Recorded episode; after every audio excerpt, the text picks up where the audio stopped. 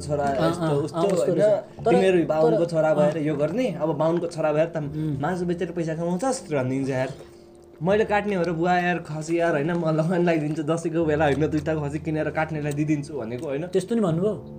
त बाहुनको छोरो मासु बेचा पैसा खाने अब त अरे। बुवा यार मैले काट्ने होइन मैले दुइटा खसी लगेर दिइदिने हो। गाउँ अझै गाउँमा एक एक मासु पसल हुँदैन नि त गाउँमा। झलारीमा। पोहोर साल मासु पाएन होइन? दसैँमा किन्ने बेला झेले आफूले। यो साल बुवाले भनेको बुवा दुइटा खसी किनिदिउँ न त होइन? तलको थाडो दाइले बनाइदिन्छ होइन? अनि पर्खेर बेचौँ न त्यही गाउँले तरिकाले नै भाग लगाएर होइन? त्यो दाइले सब जे जे गर्नुपर्छ त्यो दाइले गर्ने। हामी मासु नछौँ हामी खालि दुइटा खसी किन्यौँ त्यो दाइलाई होइन? काटेर तयार गरिदिए तल खुट्टा टाउको भनिदिउँ त्यो दाइलाई होइन? केही पैसा त फाइदा हुन्छ होला नि। हुन्छ हुन्छ। अब गाउँमा अब लाइभ खसी किनेर गाउँमै काटेर बेच्नु म त केही त हुन्थ्यो होला नि। मैले त मासु छुन्नु जरुरी थियो त केही थिएन मैले त छुन्थ्यो नि छुन्थेन नि होइन? त बा उनको छोरो मासु बेचा पैसा खान्छ सब त। त्यहाँदेखि हुन्छ त अनि यार? किनभने दसैँ खर्च त निस्किन्थ्यो होला नि? मेरो तिन चार हजार त निस्क्यो होला बढी नभयो होइन? दुइटा खसीबाट। त्यस्तै गरी होइन पचासवटा खसी पछि काट्न सक्यो भनेपछि। हो। अरे यहाँ अहिले मैले काठमाडौँमा सैलुन हेरेको। सबै देशीहरूले राज गरेका छन्। सबै देशीहरूले कमाएर खाएका छन्। अलिकति नेपालको अलिकति राम्रो खोलेर आँट गरेर ट्रेनिङ गरेर गर्ने भने कति पैसा कमाउँछ क्या म हेरेको क्या लाइक सिम्पल एज फक के? हो। सिम्पल एज सिम्पल सिम्पल यस्तो ट्रेनिङ लिएर होइन चलायो भने। अँ, नेपाली ए मा म पनि खोज्छु। नेपाली कहाँ छ यार? नेपाली कहाँ छ? नेपाली भए त मजा आउँथ्यो। सबै देशीहरू हुन्छ। सब देशी सब देशी। अनि मान्छेहरू त्यस्ता मैले भोगेँ भने अभियसली अर्को नेपालीले पनि कुरा यो सोध्छ भोगेको हो कि? अभियस अनि सब देशी देशी खाइरहेको छ पैसा त्यही हो अब अहिले चाहिँ म डक्टर जोर्डन पिटर्सन भन्ने हेर्दैछु। क्लिनिकल साइकोलोजी रहेछ उसको कुरा पढिरहेको छु अब अहिले वाट क्यान आई डु फरमा मलाई के लाग्छ? ए मलाई के मनपर्छ त्यो पनि साइडमा गर्नु पऱ्यो र उ गर बाबाहरूलाई मनपर्ने पनि अब गऱ्यो विदेश गएर विदेश गएर बाबामाको लागि गइदियो तर आफूलाई मन लाग्ने पनि कन्टेन्ट ब्लगिङ फोटो खिच्ने त्यो गरिरहनु पऱ्यो नत्र के हुन्छ भनेदेखि बुढाबुढीहरू अलि अलिक बुढाबुढा भयो भने बा आमाहरू अनि फेरि पछि हामीलाई पछुतो लागेर यसलाई रिजेन्टमेन्ट भन्ने हुँदो रहेछ क्या यसलाई गर्न दिएनन् भनेर बा आमालाई हेट गर्ने हुँदो रहेछ क्या त्यो साइकोलोजी अनि मैले त्यो पढेँ कि? अनि अनि त्योभन्दा बरु होइन त्यो आफूले झेलिरहेको बेला त अभियसली याद आउँछ नि होइन? मेरो it could be better it could have been better भनेर आफैलाई लाग्छ नि। लाग्छ होइन?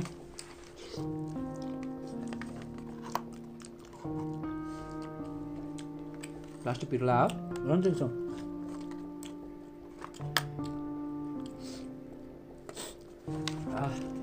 त्यो पाउनु हो तर के हो भनेदेखि एउटा मान्छे भइसकेपछि रेस्पोन्सिबिलिटी फ्यामिली र आफ्नो गड ड्याम रेस्पोन्सिबिलिटी लिएर अगाडि बढ्नुपर्ने रहेछ क्या। त्यही भएर यो चाहिँ सोचेँ होइन। अनि हाम्रो बाहरूले पनि त्यही त गरे हुन्। परिवारले बच्चा बच्ची पाल्दे एन्ड आम थ्याङ्कफुल द्याट अहिले यत्रो बनाइदिए होइन। अँ, अँ। अनि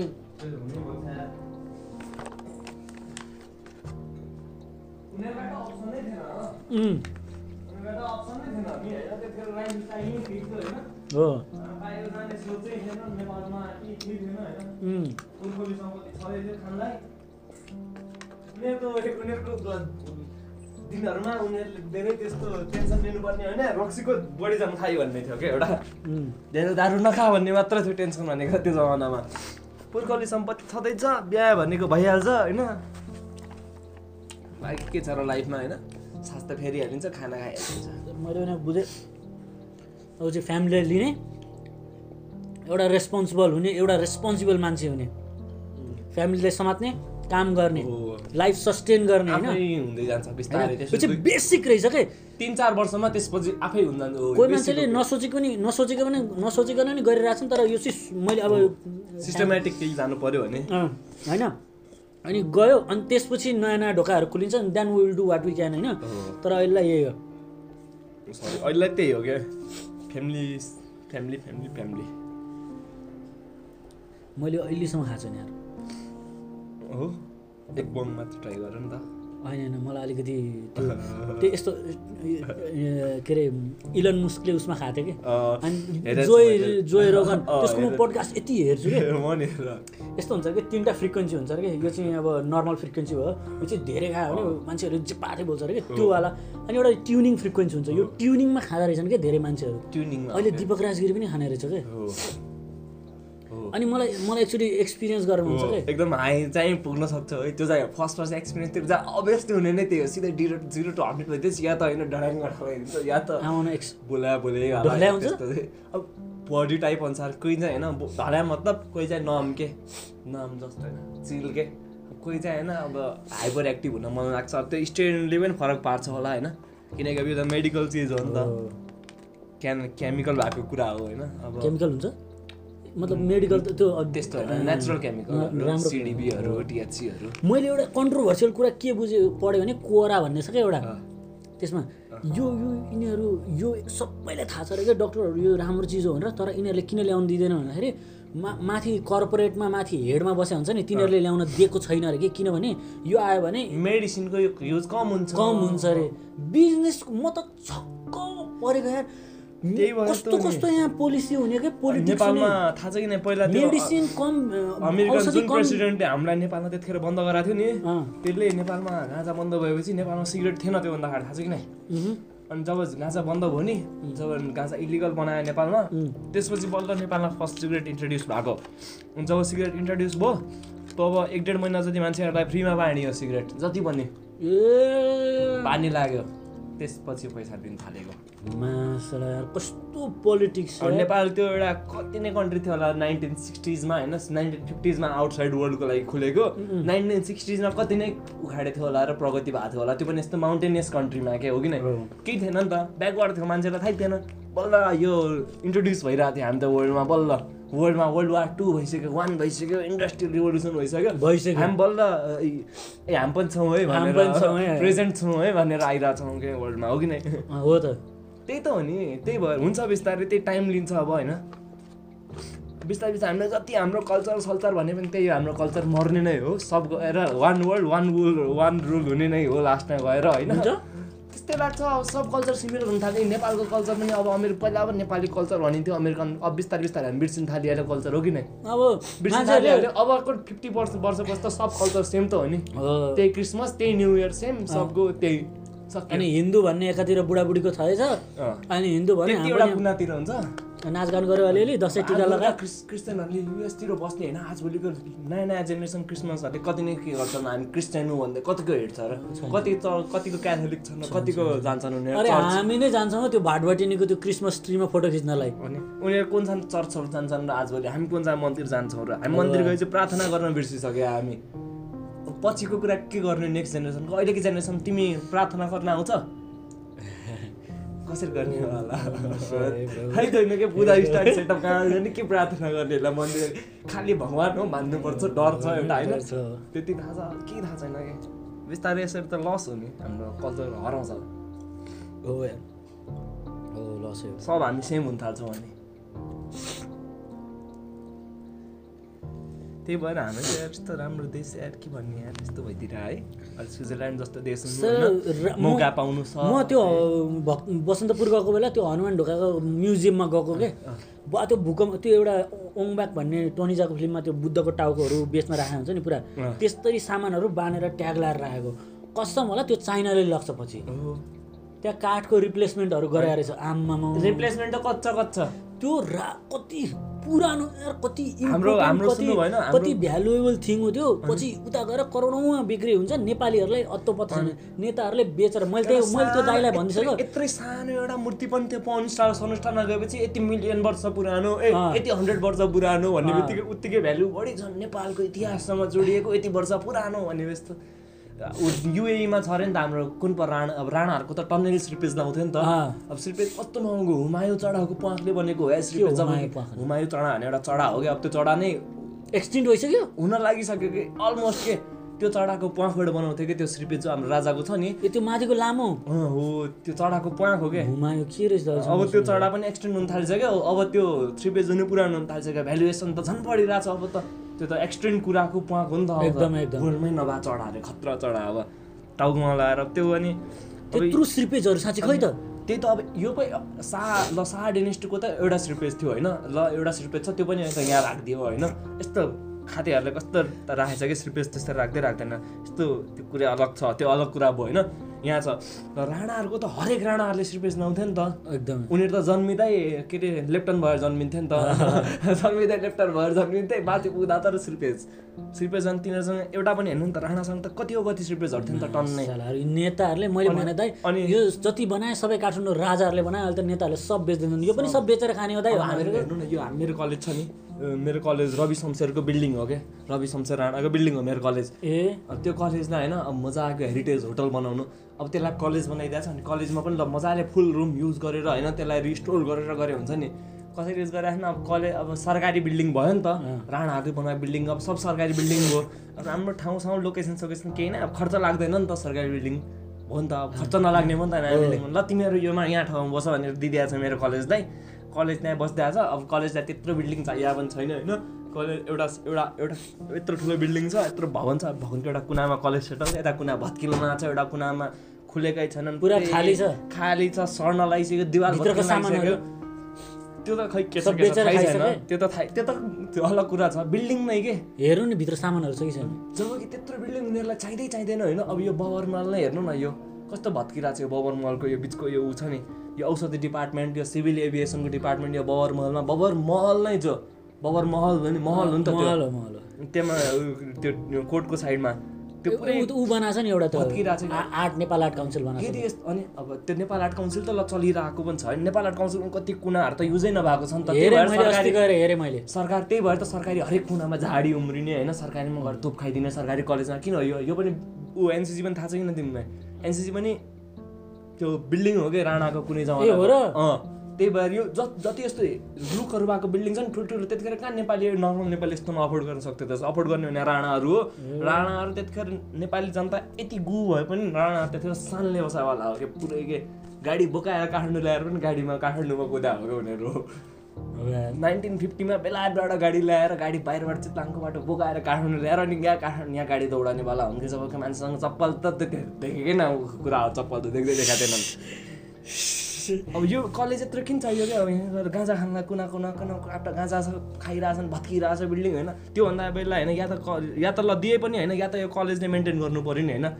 कलेजलाई मेन्टेन भाल छैन।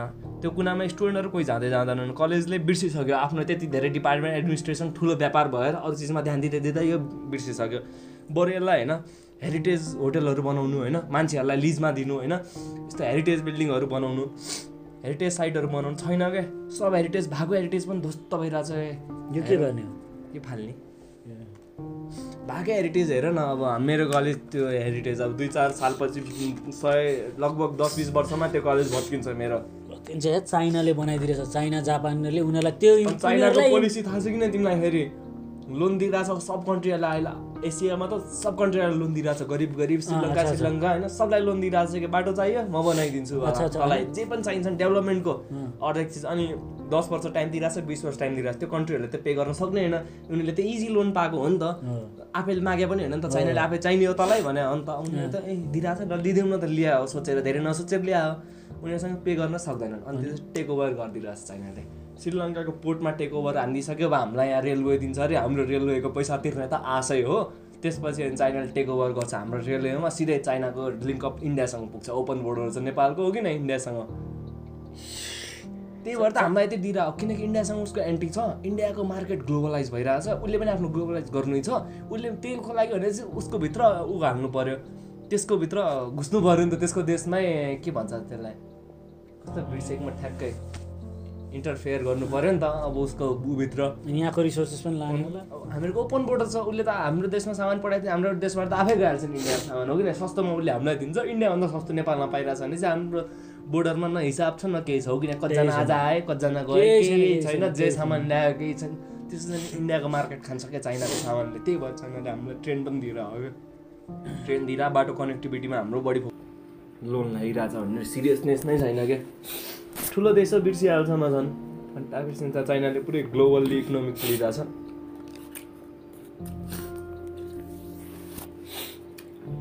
पुरा गर्नु भयो त होइन ऊ हो।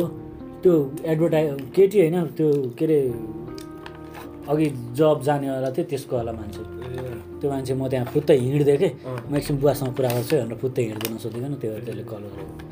अहिले त कोही छैन यार केटीसेटी म अह नो नथिङ जब एउटा यसरी फ्रिक्सन ल्याउनको लागि मैले चे मैले चेतेँ कि मैले चेतेँ मैले चेतेँ कि भन। अब मेरो त्यतिको लागि अब मैले अब म चाहिँ हाम- हाम्रो चाहिँ बेस्ट अहिले अप्सन के छ भन्दाखेरि राम्रो गर्ने र अहिले दुःख पाउने र ढिलो ग्राटिफिकेसन मतलब ढिलो खुसी पाउनको लागि अहिले दुःख गर्नै पर्ने अरे के? अनि यो चाहिँ यो चाहिँ ट्रु कुरा नै हो र हामीसँग योभन्दा अरू। अप्सन पनि छैन। अरे त्यही भएर यो बेस्ट हो र hope for the best Hope भनेर यही काम गर्नु रे। So I am doing this अहिले। होप मात्रै हो र न मतलब नहुने भन्ने होइन तर हुन्छ भन्ने ग्यारेन्टी छैन। त्यही भएर तर हाम्रो लागि बेस्ट अप्सन भनेको यही हो। त्यही भएर म चाहिँ अहिले दुःख पाउने जे हुने अहिले हो। अनि सो त्यही भएर पाउने। के छ आशिष चाहिँ मन रक्सी सक्सी खान मन छ के मन छ यार? होइन रक्सी हाम्रो बोलाएको छ नि त फेरि? रक्सी हाम्रो बोलाउँछ। हजुर उसँग कहाँ हो? रक्सी खाइरहेको थियो त उसँग अनुजसँग त। अँ। वाइनको बोतल देखिरहेको थियो तल। त्यो विवेक हो। ए ए विवेक। सरी ए विवेक। त्यतिखेर म जोरमा थिएँ म ठुलो ड्याडीसँग खाइरहेको थिएँ ए। त्यही त केटाहरू पुरै बोतल लगाएर ढाडा घाडा बसेर। उनीहरू। थाहा छैन के हो। सो यस्तै छ यार। म मैले सबै पर्सन टु पर्सन एनालाइज पर्स सिचुएसन एनालाइज होइन अहिले चाहिँ त्यस्तो गरिरहेको छु क्या धेरै टेन्सन नलिऊ। एउटा बाटो सोचो मजाले तिमीमा लाग तिमीमा ढुक्क भयो। त्यसपछि त्यो त्यसमा लाग्यो। मैले अहिले विदेश गएका सबसँग बोलेँ कि? यो चेक गएर भन्ने बित्तिकै हामीलाई मलाई उसको याद आयो किशोर बिस्टको याद आयो। किशोर बिस्टको यसको यसको फलो गर्छ नि त। खुब सिद्धान्तवादी दिइरह हुन्छ कुरा। अनि म कुरा गर्छु त आमा अस्ट्रेलिया बसेको छ इङ्ग्लिस एक थोपो बोल्दैन पुरा नेपालीमा। हाम्रो सिद्धान्त हाम्रो परिमाण नेपाली पूर्जा पूर्जी के के भन्छ भन्छ ए बा। त्यो फेरि अलग्गै छ। अरे दाइ आइज नि त होइन गर्न तल्लो देशमा आइज। हो त्यही त। गफ मात्रको हो क्या त्यो पनि? अस्ट्रेलिया बसेर नेपाली टाइप गरेर अनि त्यो गफ मात्र। विश्व विश्व राजनीतिको कुरा गरेर सुहाउँदैन राजा गफ मात्र भयो कि गफ मात्र? पीडा पीडा त यहाँका मान्छे ऊ त उसले त पाएको छैन यहाँ। यहाँ मान्छे पनि के जाउँ न बाजुरामा अस्ति अस्ति फोटो हालेको थियो कु एउटा मरेको कुकुर छेउमा एउटा आइमै त्यहीँ लडिरहेको रहेछ। मान्छे हेर्दैन कि हेरेर वास्ता गर्दैन सय हन्ड्रेड कल गरेर कसैले कल गर्ने आँट गरेन क्या अनि त्यहाँ लेखेको थियो मैले हन्ड्रेड कल गरेर पुलिस बोलाएँ। होइन कस्तो के अब दुःख त त्यस्ता त्यस्ताले पाइरहेछन् नि। त्यही त हामी गइरहेको त छौँ कि। एकदमै एकदमै। गइरहेको छौँ कि वाला यो राजा शासन नै ठिक थियो कि? हामीलाई एकदम डर त थियो नि कसैको माथि। एकदम छाडा भयो। मेन भनेको हामी छाडा भयो। छाडा भयो। अर्काको देखिरहेको छौँ अब वेस्टर्न कल्चर देखिरहेको छौँ हो वेस्टर्न कल्चर कन्ट्रोल गर्ने कोही छैन। कन्ट्रोल गर्ने कोही छैन एकदम छाडा भयो। किनभनेदेखि पहिला राणा हामी पहिला राणा पृथ्वीनारायण शाहदेखि नै मतलब कोही गार्जेन हुँदै हुँदै हुँदै आएको थियो। राणामा पनि एकदम गार्जेन स्ट्रिक हुँदै हुँदै आएको थियो। एउटा देशको गार्जेन गार्जेन। सबै गार्जेन गार्जेन थियो। राजाको राजाको खोलिदिएको त पचास लाख युवा बाहिर यार। पचास लाख युवा बाहिर। होइन दुई हजार महिना महिनामा। लाखौँ युवा बाहिर जान थाले महिना महिनामा। मजाको यार तिन करोड पपुलेसन भएको देशको पचास लाख जनता त्यो पनि युथ रे के बाहिर छ रे के? अनि अनि तिमीहरू यहाँ कसरी राजनीति गर्छौ? तिमीहरू यो देश कसरी चलाउँछौ? जब कि युथ त्यो पनि पचास लाख ठुलो अमाउन्ट भोटर्सहरू त बाहिरै छ त। तिनीहरूको भोट बिना यहाँ तिमीहरू कसरी उखाड्छौ? उनीहरूको पनि देश हो त होइन? उनीहरू त्यही भएर त फर्केर आउनु सक्दैन। उनीहरू भोट पनि हाल्न सक्दैन। यहाँ उनीहरूले भोट के के गर्छन् गर्छन् होइन। दिमाग नभएकाले भोट हाल्छन्। उनीहरू पढा लेखा छन् उनीहरू बाहिर छन्। भोट हाल्न पाउँदैन। अब नेपाल आउँ भने पनि नेपालमा केही नै छ र भन्छन्। आफूलाई बनाउनलाई भोट हाल्न पाउँदैनन्। अनि सबभन्दा रिस लाग्ने मान्छे जम्मूजीले आजसम्म एउटा भोट हालेको छैन नि। त्यो राजनीतिको कम्प्लेन गर्छ क्या यहाँ? के भन्ने के यहाँ? कसलाई के भन्ने के? भोट हाले हुन्न होइन? यो सरकारले केही गर्दैन दिइरह हुन्छ कोही कोही। तैँले भोट हालिस् भाइ सुरुमा। राजाको पालिमा डेमोक्रेसी थिएन र। थियो डेमोक्रेसी विथ प्रजातन्त्र थियो नि त। त्यो ठिक छ त यार एउटा गार्जेन थियो ठिक थियो। अब छाडा अहिले नभए। छाडा तन्त्र हेर कोही केही छैन नेताहरू खायो रे यार। नेताहरू पनि पारसले खायो रे पारसले अरे यार राजाको छोरो यार। यी म यसरी रुममा बसेर होइन राजाको छोरो पनि त उसपछि दिपेन्द्र दिपेन्द्रपछि एकजना त्यसपछि कान्छो भाइ रहेछ नि त। उसको चान्स त कहिले कहिले आउने। त्यही भएर त मस्तीमा रहेछ। अनि। अनि मस्तीमा अब होइन। अब हेर न हामी त राम्रो राम्रो अहिले राम्रो लाउन्जमा गएर लाइभ म्युजिक हेर्न सक्छौँ होइन? लाइभ म्युजिक हेर्छौँ ट्याक्सीमा जान्छौँ रक्सी खान्छौँ होइन? टुटलमा गाडीमा आउँछौँ रक्सी खाइयो भने होइन? कहिले काहीँ उडाउँछौँ मोटरसाइकल कहिले काहीँ रप्टिन्छौँ होइन? भइरहन्छ भने ऊ त राजाको छोरा हो यार। उसको त स्ट्यान्डर्ड आफै माथि छ नि। उसले त रमाइलो नि आफ्नो हाई स्ट्यान्डर्डकै गर्छ नि। अनि अब हामीले कहिले नदेखाहरूलाई त त्यो देख्ने त्यही आँखामा बसिहाल्छ डाल किनभने उसको परवरिश पनि त्यही हिसाबले ठुलो हुँदैसम्म त्यस्तै भयो। उसलाई त उसलाई। त नर्मलै हो त्यो होइन? अब हामीलाई पो अब हामी केही नदेखेको हामीलाई बिस्तारै बिस्तारै वा अब बाइक चलाउन पाइयो वा अब यो केटी होइन? त्यो बाइक त हामी कुदाउँदैन र। हामी त्योभन्दा बढी कुदाउँछ होला यार। हामीलाई नोटिस नभएर मात्र।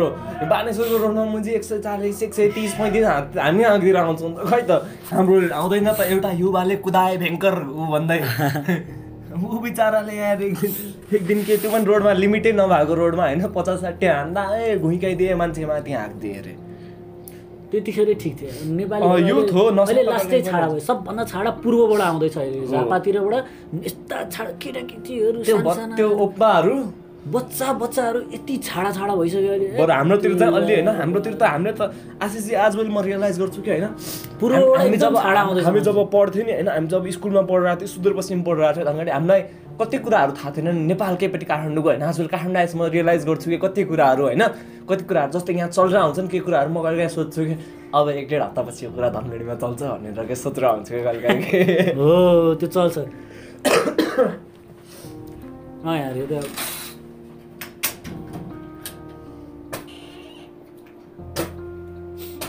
तर आजभोलि त्यस्तो भइरहेको छैन कि? आजभोलि अब धनगढी थाहा पाइरहेको छ कि? सँगसँगै छ कि?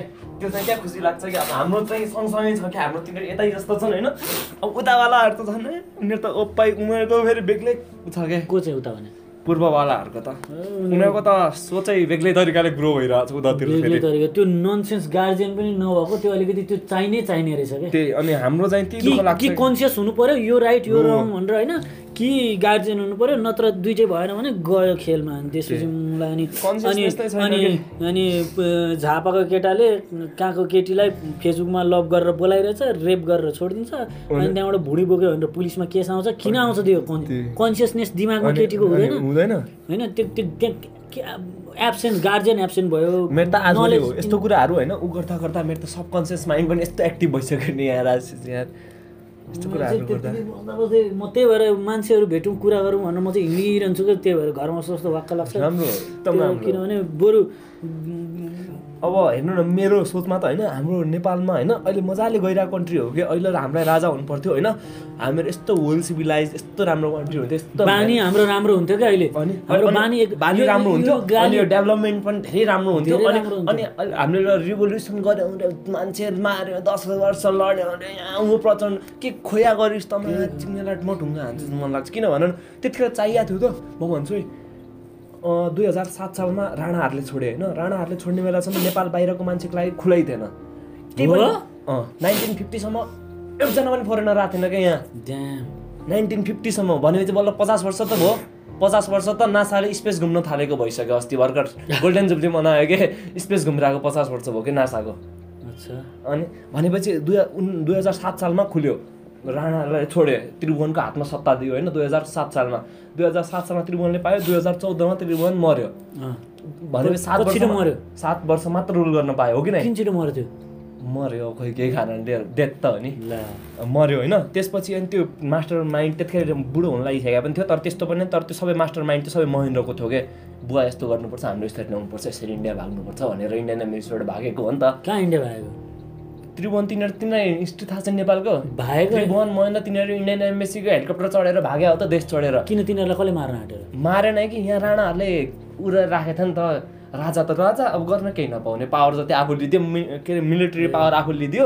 अब उसलाई चाहिँ के भनिराख्यो भने तपाईँ त राजा हो राजा भनेको विष्णु हो हिन्दूको विष्णु विष्णु राजा भगवान्ले छोडेर जानु हुँदैन गद्दी भनेर देश छोड्न दिन्थेनन् त्रिभुवनलाई त्रिभुवन म्याक्सिमम जानु पाउने भनेको कलकत्ता थियो अरे के? त्यो पनि एकदम उसलाई त होइन पुरै बेलायत घुमे जस्तो हुन्थ्यो अरे के कलकत्ता जानु पाउनु पनि। उसलाई चाहिँ बाहिर जान मन रहेछ। अनि त्यो मान्छे अनि बाहिर पनि जानु नदिने केही पनि हेर्न नदिने बाहिर को त्रिभुवन त्रिभुवन दुई हजार सात सालमा भागेँ त्यसपछि यहाँबाट सब राज परिवार भाग्यो के?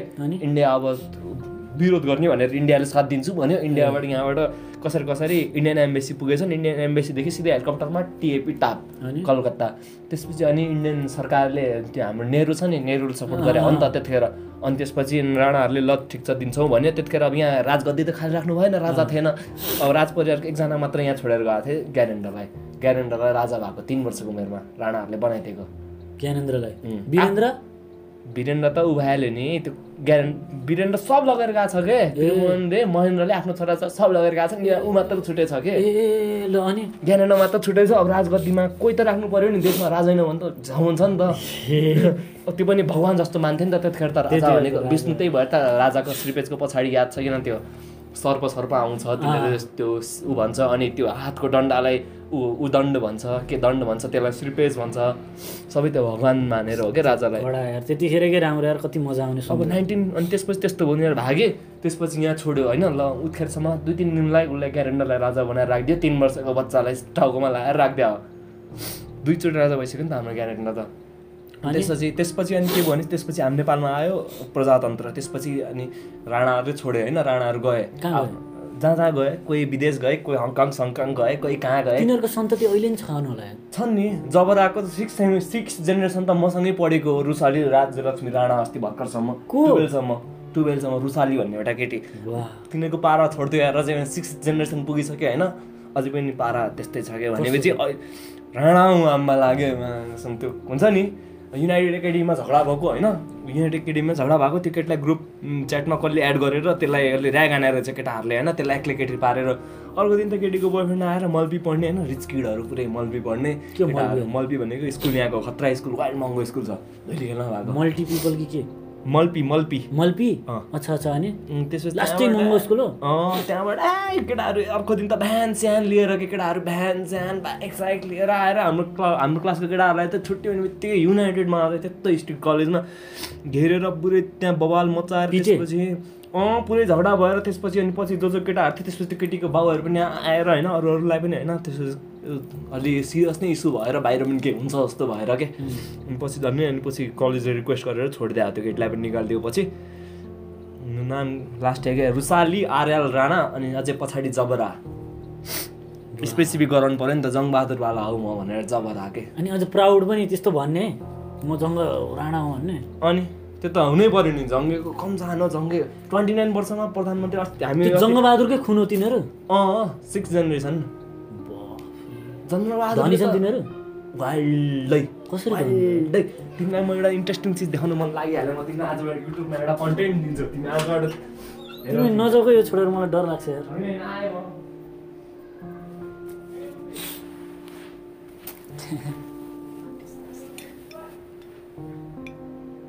म। भन्नु कि नेपालमा चाहिएकै थिएन चाहिँ भन्छु है किन चाहिएको थिएन नेपालमा रिभोल्युसन त्यतिखेर भनेपछि दुई हजार यसलाई भित्र तान्ने कि बाहिर भित्र। दुई हजार म भन्छु दुई हजार सात सालमा मैले भने नि जस्तै तिनीहरू भागे होइन। ल ल। जस्तै दुई हजार चौधमा आयो नि होइन दुई हजार चौधमा ऊ मरिहाल्यो त्रिभुवन हो कि न त्रिभुवनले त केही गर्नै पाएन हो कि न सात वर्ष मात्र भयो त्यो पनि नेपाल भर्खर दिएछ हो कि नै त्यो पनि केही नभएको नेपाल दिएछ नानाहरूले हो कि नै त्यतिखेर? ओके। अनि भनेपछि केही गर्नै पाएन त्रिभुवनले त मरिहाल्यो। त्यसपछि आयो पालो महेन्द्रको। महेन्द्रले गर्यो महेन्द्रले हेर्नु वीर हस्पिटल बनायो महेन्द्र हाइवे बनायो डिभाइड गर्यो होइन स्टेटहरूलाई होइन अनि बोर्डरहरू गर्यो कति। धेरै गर्यो नि महेन्द्र। महेन्द्र अस्पताल बनायो प्रसुति गृह बनायो एयरपोर्ट बनायो इन्टरनेसनल एयरपोर्ट बनायो हो कि नै। संरक्षण क्षेत्रमा राख्यो। अनि महेन्द्र पछि अब महेन्द्र पछि अनि आयो वीरेन्द्र हो कि नै? अब वीरेन्द्रले केही गर्नै पाएन। पाएन होइन। होइन महेन्द्र पछि त सकिहाल्यो नि। होइन होइन। महेन्द्र पछि त वीरेन्द्र महेन्द्र पछि वीरेन्द्र आयो। वीरेन्द्र महेन्द्रले जति सक्थ्यो आफ्नो लाइफमा गर्यो। किनकि डेभलपमेन्ट नेपालमा रातारात हुन सक्ने कुरै सक्ने किनकि पैसा पनि थिएन। देश पनि भर्खर बाहिरको लागि खोला छ। बाहिरको त पैसै छैन। टेक्नोलोजी हामीसँग छै छैन। त्यो पनि एकदम माउन्टेनियस कन्ट्री हो कि नै? हिमाली कन्ट्री महेन्द्रले जति सक् गर्यो। वीरेन्द्रले गर्दा गर्दै वीरेन्द्रको हत्या भइहाल्यो। तरबार हत्याकाण्ड भइहाल्यो। हो कि नै? तर त्यस्तो धेरै केही गरेन। गर्नै पाएन नि तरबार हत्याकाण्ड भइहाल्यो नि त मरिहाल्यो इन्डियाले हो चला देशीहरूले। अर्ली एजमै मरिहाल्यो नि त होइन अनि त्यसको मरेको जति आरोप लगाइदियो ग्यारेन्डरलाई अब ग्यारेन्डर शासनमा आउनै पऱ्यो नि उसले नचाहे पनि ला कान्छो छ होइन उसले सत्ता पायो होइन अनि दोष के लाग्यो मान्छेले भाइलाई मार्यो त्यही भएर सत्ताको लागि भनेर दोष लगाइदियो उसलाई उसलाई लगेपछि पनि उसले केही कामै गर्न दिएन। सात वर्ष त रह्यो ग्यारेन्डर भनेपछि त राजा होइन गरेको केही? ज्ञानेन्द्रले के गरे होइन? ज्ञानेन्द्रले के गर्नु पायो कसले मारेको? पाएन होइन ज्ञानेन्द्रले मारे? मार्न। त खोइ कसले मार्यो? मार्यो अब होइन, एउटा त इन्डियाले मार्यो मारेन भन्छ जस्तो लाग्छ। खै माओवादी र इन्डिया मिलेर मारेको हुन्छ। त्यो रस हो त्यो धेरै छ कन्सपिरेसीहरू होइन? त्यो चाहिँ मैले अब एउटा माइकल कोबोल्ट भन्नेले बोलिरहेछ त आजकल। त्यो त थाहा छैन मलाई होइन? के? जस मैले यो दरबार हत्याकाण्ड र मैले राज परिवारको बारेमा वाइल्डै रिसर्च हालिसकेँ कि? होइन? अनि त्यो धेरै छ कि कुराहरू वीरेन्द्रले त कोही वीरेन्द्रले भन्छन् होइन कोही दुईवटा वीरेन्द्र तिनवटा वीरेन्द्र थिए भन्छन् त्यहाँ होइन प्लास्टिक सर्जरी गराउनु इन्डियाको त ठुलो कुरा पनि होइन नि त। दुई तिनवटा वीरेन्द्र अरे त्यहाँ भन्छन् होइन एउटै स्पटमा होइन त्यहाँको काम गर्ने सुसारेहरूले। आजभोलि बोलिरहेकोले नि मैले धेरै बुकहरू पनि पढेको छु कि मैले देखेको दरबार पनि पढेको छु अनि दरबार बाहिरकी महारानी पनि पढेको छु। त्यही भएर पनि राजाहरूको जति बाहिर हिस्ट्रीमा कि लेखा छ नि, वीरेन्द्र चाहिँ जिउँदो पनि छ कि बा? त्यही भएर बाहिर जति कुराहरू लेखा छ नि राजाहरूको बारेमा त्योभन्दा अलिक बेसी चाहिँ नलेज मलाई अभियसली छ तिनीहरूको प्र्याक्टिकल लाइफको बारेमा पनि। प्र्याक्टिकल लाइफ थाहा भयो भने पो अनि अन्डरस्ट्यान्डिङ हुन्छ नि त अहिले तिनीहरूको सोचाइ। त्यही भएर नेपालमा यो रेभोल्युसन चाहिएकै थिएन। नेपालमा टाइमै नभयो यो मुजी महुदीहरूलाई चाबे वीरेन्द्र त्यतिखेर पिस किपिङ युएन आर्मी खटाउन सक्दैन। अरू देशको पिस किपिङमा हामीले आफ्नो नेपाली सेना पठाइरहेको छौँ हामीले चाबे माओवादी सघाउन सक्दैन। यो माओवादीहरू सुतिया रहेछ नि होइन त्यतिखेर होइन त्यतिखेर युएनसँग सपोर्ट मागे भए वीरेन्द्रले हो कि नै? आर्मी परिचालन गरे यो मुजीहरू हुन्थ्यो। होइन सब मारिदिन्थे? युएन पिस किपिङको के हो? त आजभोलि अफगान सफगानमा के छ नि त? युएनलाई सब मारिदिन्थे। जोस पिस किपिङ गराउँथे नि पिस किपिङ कसरी हुन्छ? या त पिस। किपिङ कसरी हुन्छ? या त यिनीहरूले सरेन्डर गर्नु पर्यो? या त होइन मर्नु पर्यो? एकचोटि त आएको थियो त पहिला त युएन पिस किपिङहरू थियो त। नेपालमा होइन नेपालले पठाइरहेको छ अरू देशमा। नेपाली आर्मी चाहिँ गइरहेको छ केही धेरै ठाउँमा। जस्तै अहिले जस्तै अहिले साउथ सुडान भयो त्यता त्यता भयो नेपाली आर्मीहरू गएर बसी चाहिँ रहेछन् होइन? त्यस्तै नेपालमा गराइदिए हो कि नै? चारैतिर ट्याङ्कै ट्याङ्क घुमिरहेको युएनको पुरै होइन आर्मी आर्मी जहाँ ततै कोही शङ्का लागि ढाममा हान्दियो भने गोली। घन्टा गर्थ्यो माओवादीहरूले नचाहेर पो हो त आफ्नै देशको जनताहरू विरोधमा उठ्या हुन् के को लागि रहेछ त तर मलाई त लाग्छ यो माओवादीलाई फलो गर्ने मान्छेहरू चाहिँ चुतिया कुकुरको गु हुन्। किन किनभने यिनीहरूले होइन, यिनीहरूले यिनीहरूले यति मान्छे मारे यति मान्छे मारे होइन त्यो पहिला स्ट्यान्ड लाटो थियो कि त्यतिखेर? मैले भने हिटलरले हिटलरले कति बिलियन मान्छे मारेको अरे क्या बिलियन हो कि मिलियनौ मान्छे मा मिलियन मान्छे मारेको अरे के? होइन? अनि ती ती चाहिँ कस्ता मान्छे भन्दाखेरि आफ्नो सपना त्यागेर आफ्नो सबै अस्तित्व अस्तित्व- सोच त्यागेर हिटलरको अस्तित्वलाई अप्नाएर त्यसरी गरेका अरे। अनि माओवादीहरू त्यस्तो मान्छे मारेर आएर अहिले यहाँ सत्तामा गरेर तिनीहरूलाई भोट दिने मान्छे कस्ता हुन् भनेको। चाहिँ तिनीहरूले त अनि त्यो रुखमा झुन्डाएर घाँटी काटेर लास भिटिक भिटिक हुने गरी छोडेर मारेका तिनीहरूले होइन। त्यो बाबुराम तिनीहरू तिनीहरू होइन। अनि तिनी ती द्वन्द्व पीडित भन्छन् नि। द्वन्द्व पीडितलाई अहिले पनि आइएनजी एनजिओ एनजिओहरू लागेर ती अहिले पनि त्यो दिमागमा सदमा के एन्जाइटी छ अरे कि अहिले पनि अनि सफर गरेर उनीहरूलाई साइकोलोजिकल ट्रिटमेन्ट गर्दो रहेछन्। कि अहिले पनि मान्छेहरू ऊ हुन पाएको छैन। यहाँ मान्छे प्रधानमन्त्री भइसक्यो भोट पाइसक्यो। दुईचोटि भइसक्यो। दुईचोटि भइसक्यो। उखाड्यो के?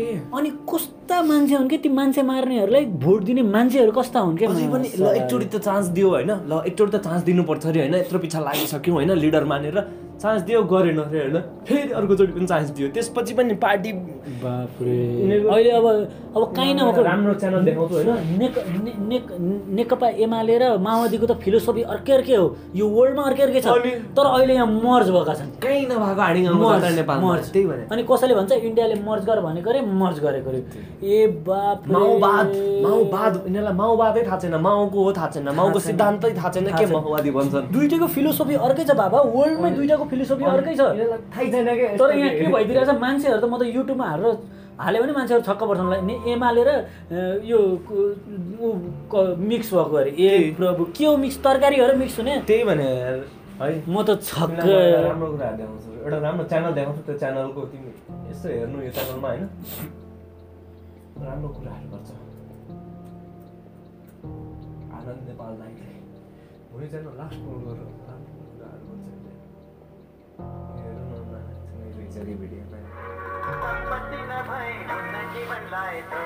नै जीवन किन? त्यो त्यहाँबाट यहाँ सरेको? खै के रहेछ मलाई पनि हेर्दैन यो पनि पाप त लागिरहेछ नि। यी छोरी मरिहाली ब्रेस्ट क्यान्सरले छोरा मर्यो अचानक। बुढी पनि रोगै निको नहुने भएर अब लास्टमा यी बाबाको शरणमा गएको पाप चाहिँ। लागेको। अहिलेको अहि- अहिलेको मैले सिकेको अहिलेको अहिलेको यो कलियुगमा जो रोगी हुन्छ नि त्यो भनेको पाप अरे के? रोग लागेको मान्छेलाई त्यो चाहिँ पाप लागेको अरे के?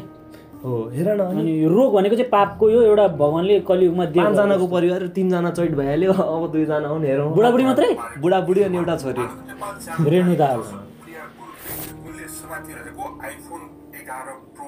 इलेभेन प्रो नेपालमा उक्त फोनको पौने दुई लाख रुपियाँ पर्ने रहेछ। सम्पत्तिको नाममा एक पैसा पनि नभएको भन्ने प्रचण्डको पत्नीको फोन मात्रै होइन प्रचण्ड आफ्नै पनि जीवनशैली अति नै विलासी पाराको छ उनी घडी नै पन्ध्र लाखको वर्षे कम्युनिस्ट हो यस्ता गरिबका छोराहरूलाई होइन सब एउटा कुरा चाहिँ राम्रो छ माओवादीले के गर्यो भने चाहिँ माओवादी आएपछि यो जातवाद विभेद त्यहाँ धेरै कम भयो। विचार गरेर कि नत्र पहिला छुवाछुत कति मान्थे? माओवादीले घटेको त? माओवादीले घटेको किनकि माओवादीले टार्गेट नै त्यो ग्रुपलाई गर्यो। त्यो दलित सलित ग्रुपहरूलाई नै गर्यो तिमीहरूलाई सबले हेप्यो समाजले यस्तो गर्यो आऊ हामीसँग जोइन गर हामी गर्नुपर्छ। सबलाई लगेर रिभोल्युसन गरायो नि त। त्यति मात्र हटाएको छ एउटा छुवाछुत मात्र हटाएको छैन माओवादीको लाग्दा। माओवादीले गर्दा भनेपछि। छुवाछुत त धेरै ठुलो हात छ माओवादीको उहाँहरू छुवाछुतमा किनकि उनले त्यो कुराले ट्रिगर गर्यो नि त दलितहरूलाई तिमीहरू हेर यस्तो हेप्या छौ उनीहरूलाई पावर दिइदियो उनीहरूलाई पावर दियो त्यसपछि यत्रो को यत्रो फलोवर्स पाएको पनि कहाँबाट हो त माओवादीले सब तल जातहरूलाई त हो नि बिचराहरू सब पढाएको छैनन् केही थाहा छैन। जो बिचरा जुत्ता सिलेर काम जिया जुत गर्दै बजाएका छन् उनीहरूलाई टार्गेट गरे हो कि आफ्नो फाइदाको लागि। खाना दिन्छु। होइन? युज गरिदियो। होइन बेटर फ्युचरको आश देखायो तर युज मात्र गरिदियो कि लास्टमा हेर नि। बिचराहरू अहिलेसम्म पनि खुट्टा नभएहरू खुट्टा नभएर बसिरहेछन् प्रचण्डले छापामारको लागि भनेर सरकारले छुट्याएको अर्बौं सम्पत्ति भट्टराई र मोहन वैद्य किरणलाई समेत थाहा नै नदिई आफैले खाएका थिए। हतियार समेत बेचेर खाइदियो यार कसले? त्यही भएर तिनीहरूको पार्टी छुट्या हो त बाबुराम र यसको। बाबुराम होइन माओवादी आउने बित्तिकै बाबुराम ऊ हो नि त प्रधानमन्त्री भयो नि त माओवादी उसमा आउने बित्तिकै पोलिटिक्समा आउने बित्तिकै। त्यसपछि अब यसलाई फुर्सद भएन आफ्नो माओवादीको पार्टीको भित्रको चाहिँ हेर्न लाने अध्यक्ष यसलाई बनाइदियो। अनि त्यतिखेर अब यिनीहरूले गनहरू त त्यतिखेर वारको बेला लुटेको गनहरू त सब पुलिसबाटै लुटेको गनहरू त थियो नि त। पुलिसबाटै लुटेको या त इन्डिया सिन्डियाबाट मगाएको किनेको गनहरू थियो नि त। पुलिसबाट यिनीहरूले गन कसरी लुटाइदियो भनेपछि त्यही चौकी हानेर त हो नि अरूलाई मारेर पुलिस मारेर लुटेर होइन। अनि यिनीहरू कसरी लुट्थ्यो अरे कि एकजना मर्ने बित्तिकै एकजना ढल्ने बित्तिकै होइन अर्को कुदिहाल्नु पर्थ्यो अरे क्या गन लिनुलाई। त्यसरी लिएको गनहरू के। अनि यो प्रचण्डले यसलाई नभनेर बेचिदिएछ अरे कि कहाँ बाहिरको खुफिया एजेन्सीहरूसँग होइन डिल गरेर कति टेन लाख हो कि कति बेच्दै रहेछ के जो कन्टेनरमा जम्मा गरे हो नि सरकारलाई बुझा हो नि त। सरकारलाई बुझाएपछि पनि कति चाहिँ ब्याकअप राखे हुन्छ नि त आफ्नै। आफूसँगै। त्योवाला बेचिदिरहेको रहेछ अरे कि गरेर। अनि कति रिस उठ्यो होला कि यसलाई होइन आफूले त्यति दुःख गरेर ल्याएको गन होइन हामीले रिभोल्युसन गरेर त्यो गनले नै अहिले हामी यहाँ छौँ होइन।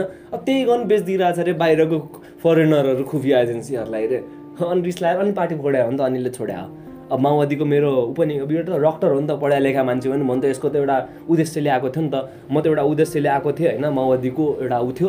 अब माओवादीको काम सकियो होइन। यहाँसम्म पुग्नु थियो। माओवादीको माओवादीको अब पार्टी सकियो। अब यहाँदेखि नयाँ नेपाल आयो। नयाँ सुरु भयो। नयाँ युग सुरु भयो। त्यही भएर अब नयाँ पार्टी भनेर अनि नयाँ पार्टी खोल्या हो नि त यसले। नयाँ पार्टी भनेर। त्यही भएर पार्टीको नाम पनि नयाँ पार्टी राख्या हो। अनि त्यहाँदेखि नयाँ सुरु गरेर मेरो माओवादीको जर्नी पनि सकिहाल्यो। झन् यस्तो भएपछि त के बस्नु बनाएको हो कि? हो कि न त्यस्तो गरेर लुटेर ल्याइरहेछ गन होइन? आफ्नो साथीहरू मरिरहेछ होइन? आफ्नो आँखा अगाडि होइन? त्यसरी लुटेर ल्याएर आफू यस्तरी पोलिटिक्समा पुगिरहेछ होइन? तिन वर्ष भएको छैन यार सकिएको त्यस्तो वार होइन? बिर्सिदिइरहेको कि आफ्नो इतिहास नै हो कि न त्यस्तो गर्ने त धेरै इमोसनल हट हुन्छ नि त हो कि न? भयो अफकोर्स अफकोर्स त्यो गनहरू त्यसरी बेचिदियो भने त। यसै सन्दर्भमा छ प्रचण्डको विलासी जीवनशैली यो हेलो नेपाल बिल्डिङ यस्तो प्रचण्डको यो बानेश्वर चोक्कैको हेलो नेपाल बिल्डिङ अहिले हेर्नु यत्रो ठुलो हेलो नेपाल बिल्डिङ चोक्कैको। मध्यम स्तरीय परिवारमा काशीको टिकुर पोखरीमा जन्मेका थिए। उनको हेर नै। यस्ता केही थिए। पनि छैन। त्यसैले केही वर्ष अघि उनले जन्मस्थानमा एक कुटी निर्माण गरेर बस्ने इच्छा व्यक्त गरेका थिए। त्यो केही पनि छैन कि जन्मस्थानमा? केही पनि नभए मुजीहरू चप्पल पड्काउँदै काठमाडौँ होइन हेर न। सवारीमा हिँड्ने रे यिनीहरू। तेरो मुखमा मुजी कुकुर गु भइदिए खुलामा भेट्यो भने म हान्दिनँ मुखमा तेरो गु स्थानहरूमा बस्थे नेपाली टाइम्सले प्रकाशित गरेको यो फोटोमा भएको घरमा बसेर प्रचण्डले जनयुद्ध हाँकेका थिए अरे जनयुद्ध सकिएपछि उनी काठमाडौँको नयाँ बजारमा उनका सहकर्मी नेता बाबुराम भट्टराईसँग फर्स्ट टाइम इन्ट्रोड्युस भएको नि याद छ कि मलाई यो टिभीमा देख्दा मान्छेहरू अचम्म परेको यो रहेछ प्रचण्ड भनेर। निवास बनाउनको लागि उहाँ नि छक्कै भएर थियो। करिब तिम्रो पनि क्षेत्रफलमा राखिएको लाजिमबाट घरमा सानातिना समेत गरेर तिनवटा भवन रहेका थिए। लाजिमबाट घरमा। मरे छोरो यही घरमा अनि यो घर पनि छोडिदिए। ए पनौती होला यो त भाँडामा बसेको भन्थ्यो कतिको लाख तिरेर त्यही त तिन आना सुनले अनि कति मात्र हो दिइरहेछ नि त सरकारको सम्पत्ति विवरणमा यसले। अनि कहाँ दिइरहेको त पाउने दुई लाखको फोन चाहिँ? बुढासँग पनि बुढीसँग पनि पन्ध्र लाखको घडी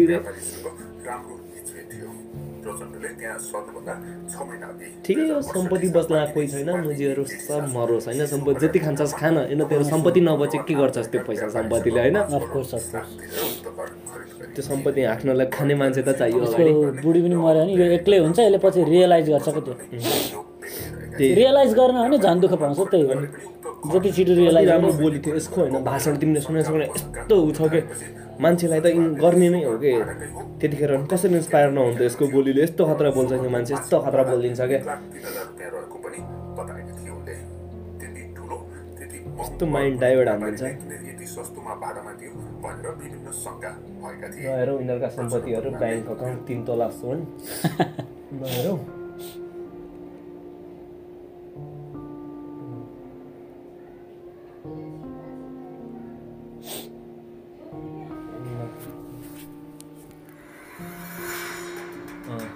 पहिलो गोली ड्याडलाई अन्तिम गोली आमालाई। थाहा छ कि नै तिमीलाई डिटेलहरू द- हत्याकाण्डको थाहा छैन थाहा छैन।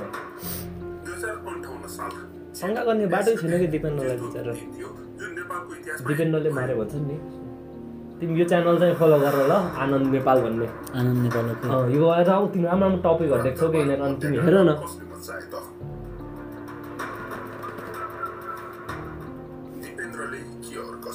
दिपेन्द्रले भन्छन् नि त सबैजना। यो के हो यस्तो? यो गर्नुले हो नि त। भयो। यो गर्नुले भने दिपेन्द्र त वेल ट्रेन्ड थियो नि त आर्ममा। दुइटै हातले गोली चलाउन सक्ने मान्छे हो दिपेन्द्र भनेको। ए बा नेपालको गोल्ड मेडलिस्ट पनि अझै पढेको टियुको। यस्तो खतरा हुने मान्छे थियो। हाम्रो यस्तो खतरा राजा पाउँथ्यौँ कि होइन। त्यस्तो त्यो कसको पोलिटिक्सले फक हान्थ्यो क्या हाम्रो नेपालको। फुल नेपालले तखना तुर गर्थ्यो क्या। कस्तो ट्यालेन्टेड यार। हातले वर्ल्ड आर्म ट्रेन्ड होइन पढाइमा पनि त्यस्तो राजामा त्यो हुने। राजा त शस्त्र र शास्त्र दुवै हुने हुने होइन।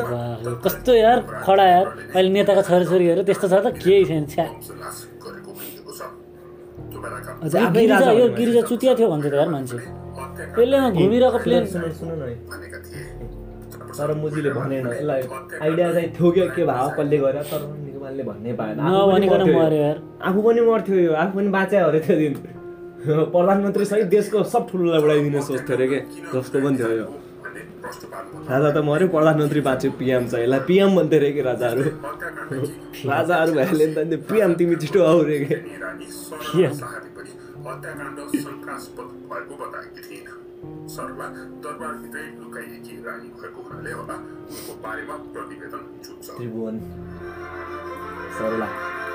अहिलेसम्म छ? त्रिभुवनकी रानी अहिलेसम्म छ? अनि सब नेपालीहरूले कस्तो बेस्ट हुन्थ्यो क्या यार यस्तो ड्रिम गर्छु कि म समटाइम्स यो म्युजिकमा चाहिँ यो प्लान कसको होइन तर यो प्लानर पनि अति कडै हो यो प्लानर यार। यस्तो टाइम पेसेन्सको हिसाबले सोचेर होइन नेपालको भविष्य तकमा तुर बाँडिदिने यार। आफ्नै लुगा खोल्न नसक्ने अवस्थामा भएका दिपेन्द्र एकाएक सैनिक पोसाक लगाउँछन् सुनेको छैनौ भने तिम्रो इन्सिडेन्टहरू त्यसै तिमी सुन अमेज हुन्छौ कि विश्वास गर्ने कसरी अमेज हुन्छ